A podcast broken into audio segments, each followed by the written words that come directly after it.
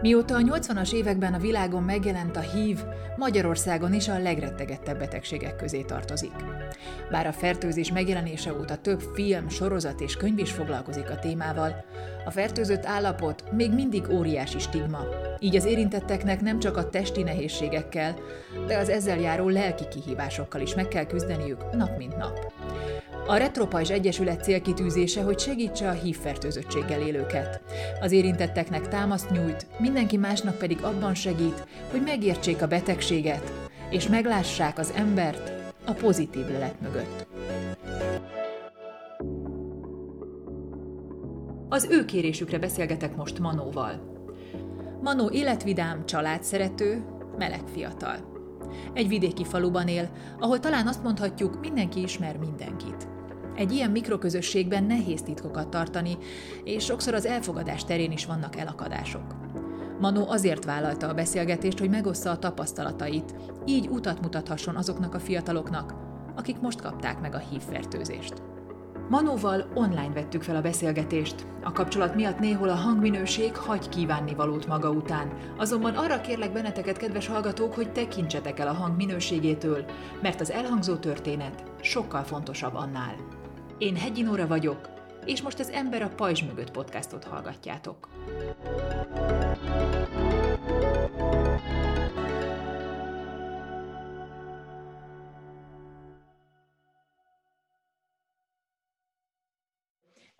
Manó, ez az interjú azért készül, hogy el tud mesélni azt te is, hogy hogyan szembesültél azzal, hogy há i vé-fertőzött vagy. Hogyan tudtad meg ezt? El tudnád ezt mondani nekünk? Hogy azért, hogy akiket most ér ez a hír, lássák azt, hogy ez mással is megtörtént, és hogyan tud utána tovább menni az élet.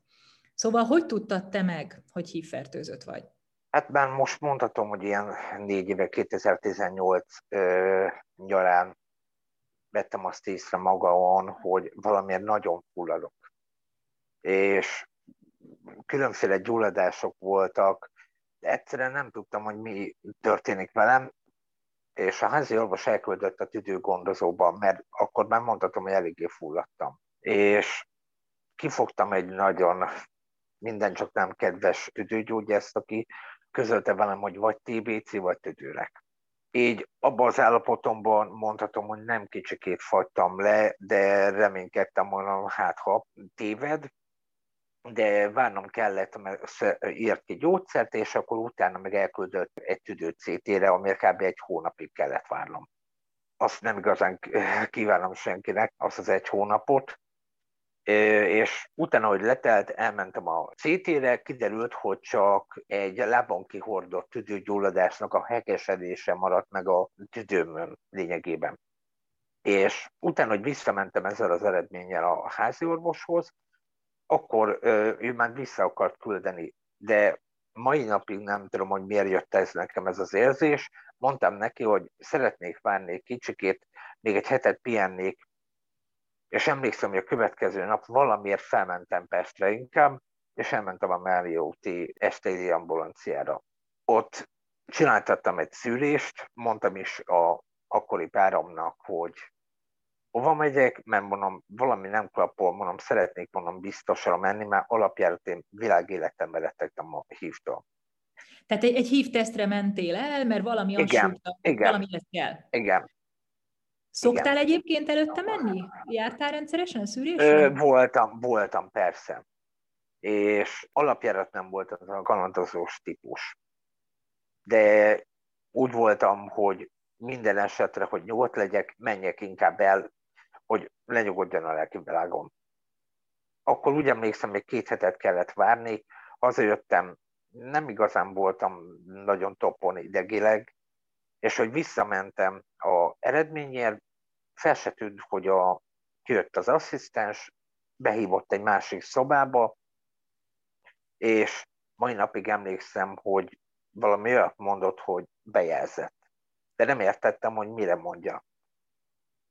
És utána elkezdtem mondani nekem, hogy ö, mit mutatott az eredmény, akkor szerintem aki ezt átélte, mint a forró víz. Azt se tudtam, hogy merre, hány méter, mi lesz ezek után. mivel valamiért féltem világéletembe a hívtől, így nem mertem utána nézni. Mindennek mondhatom, mivel gyermekkorom óta epilepsziás vagyok, rengeteg mindennek néztem utána, de ennek az egynek nem. És utána át kellett mennem a László kórházba, hogy ilyenkor megy. Kinnült akkor a párom, az akkori párom, és mondtam neki, hogy beszélni akarok vele. És nem picikét kiborulva, de mondtam neki ott a Corvin mozi oldalánál, hogy most kaptam egy olyan hírt, hogy most döntse el, hogy velem marad, vagy elhagy. És akkor azt mondta, hogy persze, marad, stb. Átmentünk a László kórházba, akkor találkoztam elsőnek Szlávik doktor úrral. Nekem ami nagyon feltűnő volt, hogy nagyon nyugodt volt. Én meg abban az idegállapotomban mondhatom, hogy nem kicsikét voltam kiborulva, és közölte, hogy akkor mai nappal be is fektet. Hát mondtam, hogy én vidékről jöttem, ez nem így megy, de mondtam neki, hogy én epilepsziás vagyok. És mondom, a gyógyszerem, az, akkor még így mondta teljesen nyugodtan, hogy jól van, akkor holnap reggel nyolcra jöjjek ide az ambulanciára, és utána befektet, mivel a epilepszia gyógyszerem miatt jobban meg kellett figyelni, hogy melyik gyógyszert lehet beállítani.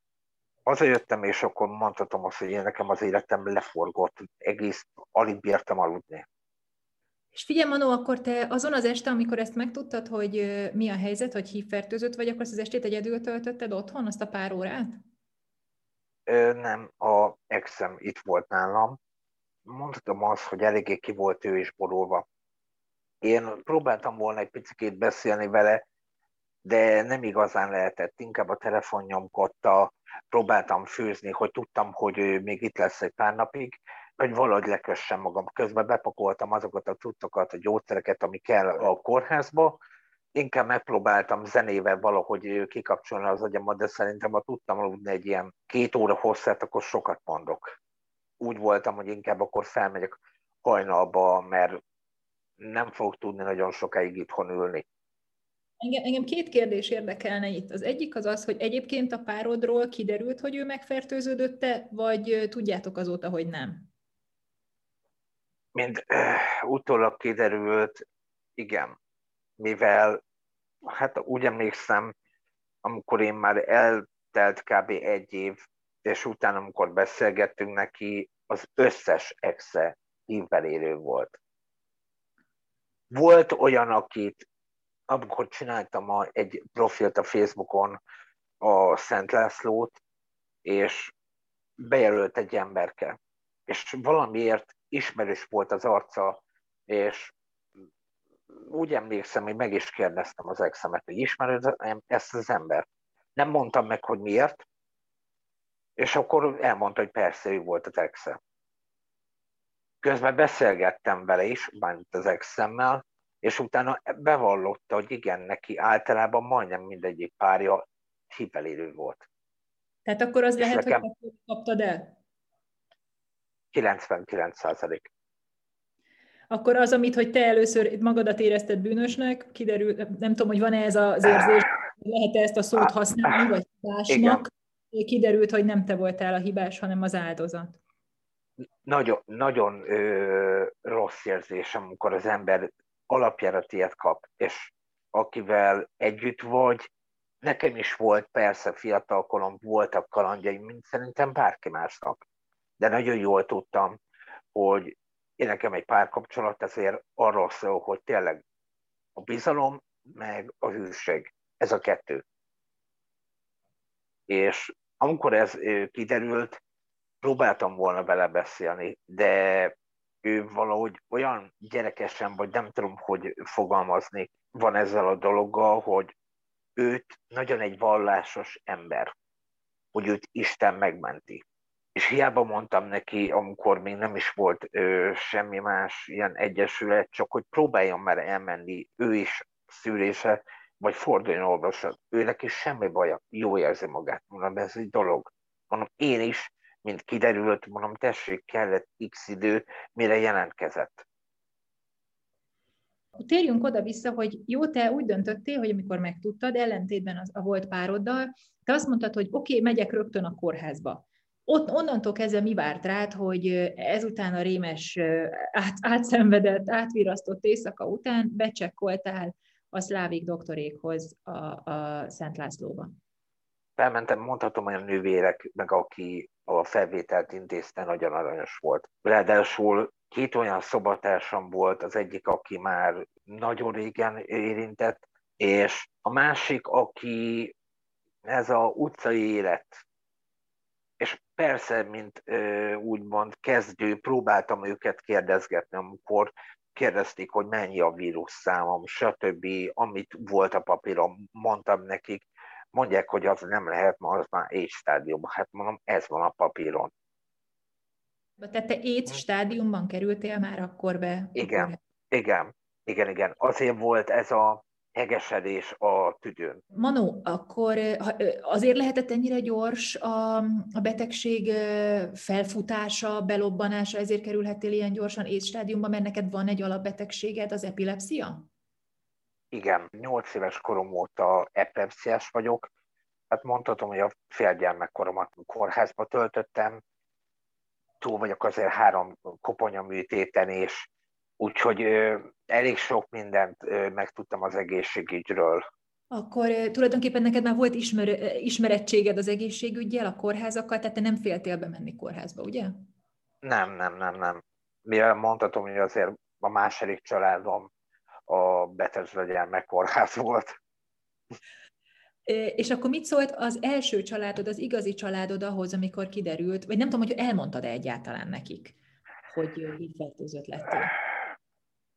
Hát lényegében kellett egy ilyen két hét, mert amikor benn voltam a Lászlóba, akkor hazudtam, mert azt tűnt fel mindenkinek, hogy eltűntem otthonról. Más nem bírtam kitalálni, csak amikor a nővérem felhívott, hogy hova mentem, hogy Kelemen doktornő befektetett az epilepszia miatt, gyógyszerbeállítás, stb. És amikor hazajöttem, próbáltam felvenni persze én is a állarcot, hogy minden rendben van, stb. stb. De a legkisebb nővérem valahogy mindig kiszórta, hogyha füllentek. És emlékszem, hogy nyársaltunk náluk, és elkezdtünk beszélgetni, beszélgetni, tudom, hogy ittem egy pici pálinkát, és akkor mondtam, hogy figyeljetek, a gyerekek menjenek már be, mert akarok veletek beszélni. És akkor annyit mondtam, hogy mondom, hazudtam múltkor, mondom, nem a epilepszia miatt voltam kórházban. És akkor elmondtam nekik, hogy a Szent Lászlóba voltam, ez meg ez derült ki, mármint a hív. Hát a fejükön lehet, nagyon lehetett látni azt a rémületet. De mind a gyors rá is vágtam, mondom, megnyugodhatok, mondom, ilyen hamar nem fogtok megszabadulni tőlem, mondom, most mondom, mutatok, mondom, figyelj, mondom, jó pár videót is, amit felleltem én is például a ö, interneten, ö, hogy gyógyszere lehet már kezelni, stb. Teljes életet lehet élni. Így sikerült úgymond a két nővéremet, aki akkor ott volt, megnyugtatni. Addigra már te is nyugodt voltál egyébként? Tehát a kórházban eltöltött idő alatt kiműveltek téged annyira, hogy tudd, hogy mi vár rád, hogy mire készül? Nem igazán. Nem igazán, mert euh, még akkor is, ahogy hazajöttem a kórházból, az a félelem, hogy pontosan vegyem be a gyógyszert, mert mint aki euh, érintett, az tudja, hogy egy a lényeg, a gyógyszert pontosan szedjük. Órapontosságra kell szedni a gyógyszert, ugye? Igen, igen, igen, igen, igen, igen. Oké, okay, és utána, tehát hogy, hogy jutottál a te saját lelkeddel egy kis nyugalomra? Hát úgy, hogy ö, megfogtam a Facebookon, létrehoztam egy álprofilt, a Szent Lászlót. Addig agyalgattam, hogy mondom, hogy lehetne minél több információt, vagy akár embereket megismerni, és emlékszem, hogy akkoriban néztem valahogy a Schindler listáját, és lementettem egy fotót, és rátettem a tizennégyes számot. Valahogy tudtam azt, hogy ha valaki érintett, akkor azt tudni fogja, hogy mit jelent ez a tizennégyes barak. És az volt a legfurább benne, hogy kb. Egy ilyen két-három hét után jöttek a jelölések. Volt, akivel nehezebben nyílt meg, valaki hamarabb, valaki csak egy felkérdezett, mert nem volt érintett. és utána elkezdtem én is egyre többet úgymondván kutatgatni a neten. Eközben persze szétmentem a párommal, de ahogy szétmentünk, ennek a ö, új profilnak, vagyis a Szent Lászlónak köszönhetem, hogy a másik párom ott jelölt be. Elkezdtem vele beszélni, és rájöttem, hogy valamiért fura nekem az írása. És nekem a mély gödörből azt mondhatom, hogy ő segített kihozni. Azzal, hogy nagyon sokat beszélgettünk, ráadásul elmondtam neki, hogy mi a probléma. Ő meg megtisztelt engem azzal, hogy elmondta, hogy neki olyan problémája van, hogy se írni, se olvasni nem tud. Nincs semmi értelmi problémája, csak genetikailag ilyen problémája van. És mondhatom azt, hogy így pótoltuk egymást. Ö, volt olyan, hogy elkezdtem nézni a Facebookot, és akkor dobta fel elsőnek a hív velegnapot. És én kérdeztem, mondtam neki, hogy mondom, látod, lesz ilyen, és rögtön elvágta, hogy menjünk már el. Mert még soha nem volt ilyen. Mondom, én se, de mondom, miért ne? Gyors, összepakoltunk, hogy másnap akkor menjünk fel. És emlékszem, hogy a flashmobon bennem volt ez a tartás, hogy jaj, mi lesz, hogyha itt meglátnak. De utána, hogy odaértem, valahogy ilyen nyugodtabb voltam. Ott láttam legelsőnek Bereczki Tamás, mert nekem, amit elfelejtettem elnézést mondani, ő segített nagyon sokat. Mert sok ilyen videót láttam róla, és mint a Messengeren ö, ráírtam. És mondhatom azt, hogy annyira aranyos volt, hogy mivel mondtam neki, hogy irkálni ebbe az állapotban nem igazán tudok, hívásba tudnánk-e beszélni, mert lenne pár kérdésem. És amit tudtam, vagyis akartam kérdezni, nyugodtan válaszolt, és ez felért bármivel akkor. Aki nem ismerné, annak mondjuk el, hogy Bereczki Tamás hívvel élő meleg influencer, aki igen, ezek szerint nagy hatással volt azzal, hogy meg, tudja, meg tudta mutatni neked azt, hogy van élet a hívvel igen. is. Igen, igen, igen, igen. Aha, tehát hogy ő volt az, aki segített így elsőként, és utána pedig jött az, hogy, hogy találkoztál egyéb más sorstársaiddal. Igen. Pont azon a napon ö, találkoztam az egyesnek a tagjaival. Emlékszem, hogy bementünk a Aurórába volt, ha jól tudom, és egy egyszerű kis szoba volt. De tudtam, hogy akik ott bennülnek, azok nagy részben mindegyik érintett. És egy kötetlen beszélgetés elindult. És valahogy ilyen nyugodtnak és szabadnak éreztem az ember magát, hogy itt nem kell titkolni, hogy milyen problémánk van. Pont ez volt, hogy ott tényleg volt, mondhatom, hogy majdnem milyen típusú ember. Amikor látok egy idős hölgyet, vagy éppenség egy fiatal ö, hölgyet, vagy egy, ott volt egy idősebb őr, aki, ha jól tudom, már huszonvalány éve él vele. És mondhatom azt, hogy nekem az a beszélgetés kezdte el úgymond valamennyire azért felnyitni a szememet, hogy na, mégis azért van remény. De még ezek után is ö, úgy voltam, hogy nem lehet itt megállni, mert észrevettem azt, hogy nagyon kevés az információ. És ami engem bántott, hogy amikor ez kiderült, nem igazán tudtam hova fordulni, vagy legalább kitől kérdezni. Ha nem lett volna a YouTube, akkor szerintem én rá se találtam volna Bereczki Tamásra. És akkor... itt vidéken meg végképp nem lehet azt mondani, hogy most elszaladok a házi orvoshoz, mert nem igazán ö, mertem volna tőle ilyet kérdezni. Vidéken élő, meleg, hívvel fertőzött fiatalembernek mit tudsz tanácsolni? Nyilván nem te vagy az egyetlen ilyen. Hova forduljon, hogy tudja ezt kezelni? Nyilván azon túl, hogy a Retropajzsot keresse meg, de mi, mi, a, mi a legfőbb tanácsod a számára? Elsőnek is ö, a nyugalom, mert az nagyon sokat jelent, főleg vidéken. Az, hogyha tegyük fel valaki vidéki, egy pici faluban lakik, igen, az első például a gyógyszerek. Keressen egy olyan gyógyszertárat, amiben azt mondhatja, hogy megbízik. Mert mint utólag én nekem is rengeteg ö, utánajárás után derült ki, hogy például Szolnokon hiába mentem. Ott azért jöttek, hogy nem bírják megrendelni. És mivel ebben a pici faluban lakók, ide ilyen mobil patika jár ki. Bementem, és hogy megnézte a gyógyszer nevét, telefonált egyet, és annyit mondott a patikus, hogy két nap múlva hozzák. A lényeg az ebben, hogy próbáljon egy olyan patikát keresni, ahol a gyógyszerét nyugodtan ki tudja váltani, hogy ne kelljen rohangálni. Ha frissen kiszűrt, akkor például itt az a lényeg, hogy valakivel meg tudja osztani. Most legyen az a család, barát, vagy egy ö, érintett, vagy akár a retropajzs. Mert nagyon sokat jelent, amikor az ember, főleg az elején van, hogy valakivel le tudjon ülni. Mert ez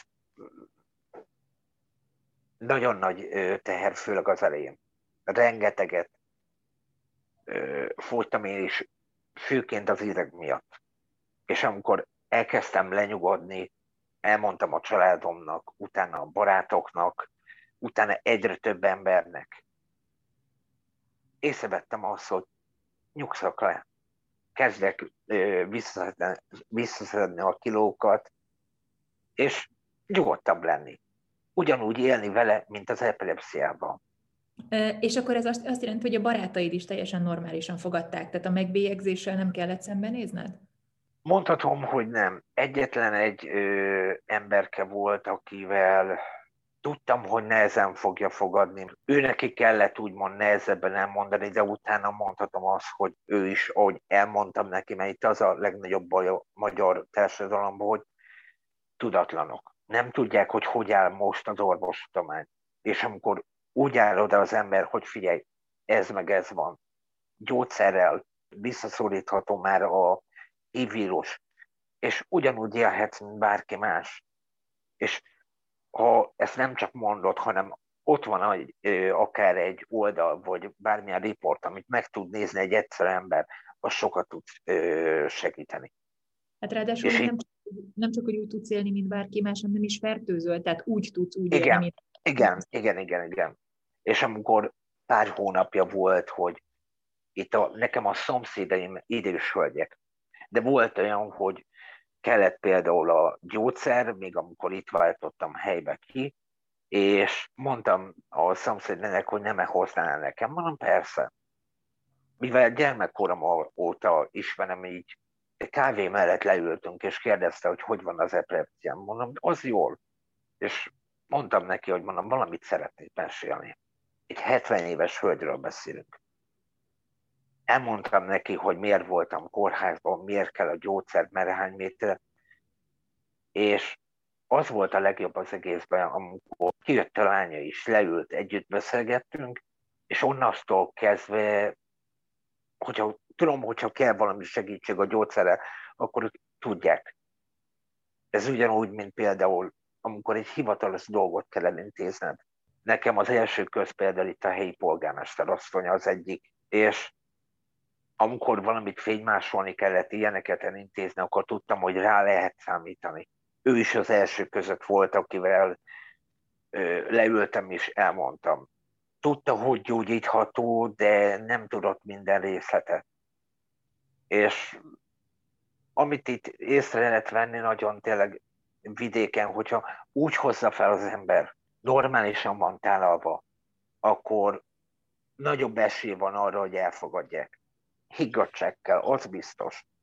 Nekem már csak egy kérdésem van, Manó, hogy a meleg férfi társadalmon belül milyen volt a fogadtatás? Tehát te nyilván kerestél párt, az ember szeretne együtt élni valakivel, hogy tudtad ezt elmondani, hogy fogadták, hogy párkapcsolatot létesíteni újat?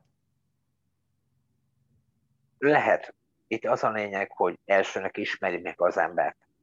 És ha megvan a bizalom, akkor itt az a lényeg, hogy igen, nyílt kártyákkal kell játszani.